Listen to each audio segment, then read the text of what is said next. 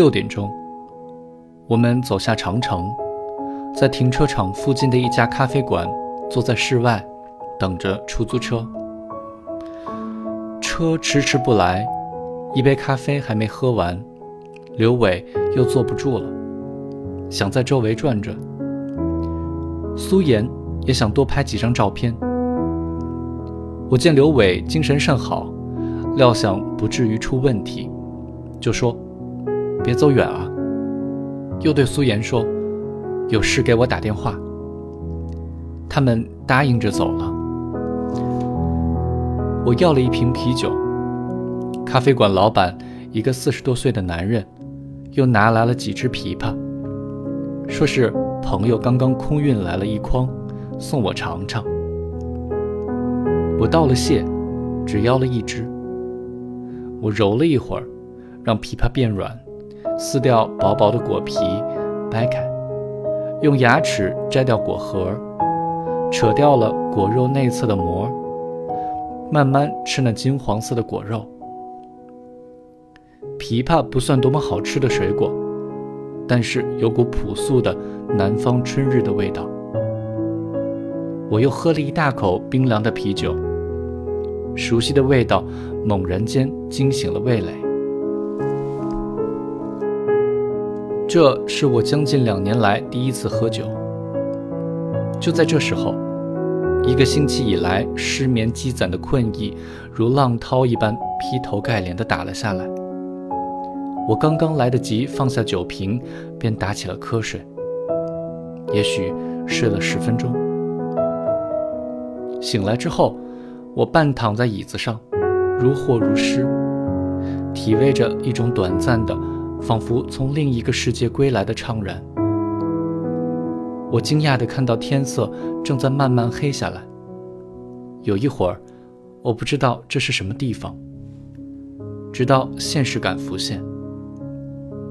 逐渐的，我了然于胸，这是长城脚下，时间是二零零八年四月。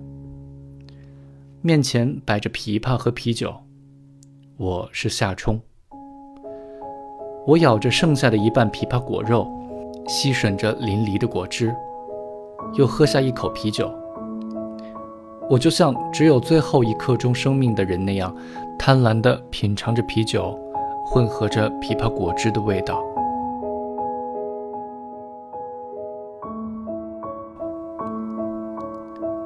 在我对面的青山之间，夕光像金叶般闪亮，而靛蓝的暮色正如晚潮一般阴染了天空。又一次，我感到孤单，但是眼前的一切是多么美好啊！我是那么的想把这么多年来耳闻目睹的一切，这浮光碎影，这寒来暑往。这生命本身一般由弱而强，又盛极而衰的晨昏变化，讲给什么人听？可是欣然语闻的人已在远方，魁违久矣。我只好缄默不言，哭对晚天。就好像又一次置身于鸭绿江街过道上方的悬空的小衣柜里，那令喉头干涩的惆怅感又来了。我的目光追寻着表弟和他的妻子所在的方向，可是他们不在那里。晚霞中，一棵棵槐树静默着，微风震颤着花簇，天空昏黄，真实的世界正在从我身边退去，如冰雪消融。懒洋洋的轻松感像浴缸里的温水一般包裹了我。往事。并不是像一列高速火车那般直冲过来，而是安然的浮现。我置身于一个没有时间的永在的世界，在这里，一切人类故事都停了下来，战争、挞伐、饥馑、极意，一无所有，只有安宁。我看到停车场里有人正在驶离。红色的尾灯闪烁着，在毛茸茸的山岭间，古老的歌声隐隐传来。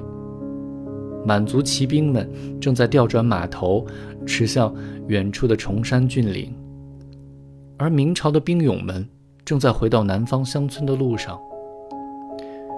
那是陌上少年的寂寥歌声。曾经活过的，正在活着的，将要活过的少年们，正在又苦又香的花蕾间，一一闪现身影。他们要去的，也是我将所往的地方。至于真实世界，除了面前的啤酒、墨绿色的玻璃瓶子、躺着水珠，我已经一无所见。有何证据能证明现实世界依然存在着？也许它已经消失了。这感觉既美妙非凡，又令人恐慌，如爱意的终将消失一般。暮色正在撤去我们那四毫米的长城砖墙上的灰色辉光。在我的少年时代，我曾听一个女孩说，傍晚是一天中最动人的时刻。当暮色四下流淌，光线变暗，而黑夜尚未来临的一刻，鸽子的翅膀闪烁着余晖，你的心将变得安详、温柔。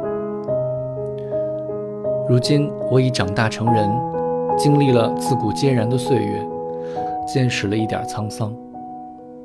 我知道时光的美，恰恰在于它的消逝。有一次，在机场。我看了一眼手表，离航班起飞还有十分钟，就慢悠悠地拐进了一家咖啡馆，把耳机塞进耳孔，听音乐，喝咖啡，翻报纸，直到飞机飞走。我就是这么干的，真是中了邪了。如今我又这么干起来了。我该站起身来去找刘伟和苏妍了，至少该打电话叫他们回来。却只是无所事事地坐在椅子里，上了瘾一般，隶数着自己见过的笨蛋们。我想念起这半生中见过的笨蛋们来。姚汉算一个，他笨得想画出双眼皮。程晓松，对了，还有这么个人，他笨的会去问打他的人凭什么打他。陈瑶不算笨蛋。他只是运气太糟了。田丽也不是。蒋可是个笨蛋，笨蛋很多，其中一个名叫夏冲。有趣的是，笨蛋们向来都是小裁缝一类的小角色。不是每个人都以为自己是生活的主角吗？可是至少我知道，我只是个无足轻重的配角罢了。我想到我们这些家伙，通通七岁，排成一队，在这暮色的停车场上齐步走。孙小天一声令下，我们这个配角小分队就开拔。我走着，牵着我的表弟，他担心自己癫痫症发作，严肃地抿着嘴巴。他又牵着将来要做他老婆的女孩。罗燕也在队伍中。迈着碎步，蒋可郁郁寡欢地拉在后面。队伍前端并肩而行的是爸爸和妈妈。七岁的乔雅正在用她的指甲掐着七岁的夏明远的胳膊，因为他太黑了。我们挥舞着幼稚的小腿，烫起阵阵烟尘。孙小天的哨子嘟嘟作响。不这是笛子的声音。停车场另一端的路灯下，刘伟和苏妍正在走回来。刘伟吹着一只不知道从哪个旅游纪念品小摊上买来的塑料笛子，像个牧童，呜里哇啦不成曲调。我为之忍俊不禁。树影姗姗摇动，晒下月光如闪烁的龙鳞。我无声地笑着。我笑得蹲下去，不得不扶住了桌子。青郁的宇宙中回荡着这听不见的笑声。我向他们走去，摇摇晃晃，忽又停下，蹲在路边捧腹大笑。我见过的一切实在是太好笑了。在这个国家的古代，当人们讲了一些真正凄凉的故事之后，又会自我解构说：“劫灰一过客，且作无稽谈。”你看，这里有一个满不在乎的表情。我也有一个这样的表情。我见过的一切都太幼稚又太老套了，太凄楚又太滑稽了。可是最终，这一切又太深奥难解了。我正是被这深奥难解逗笑的。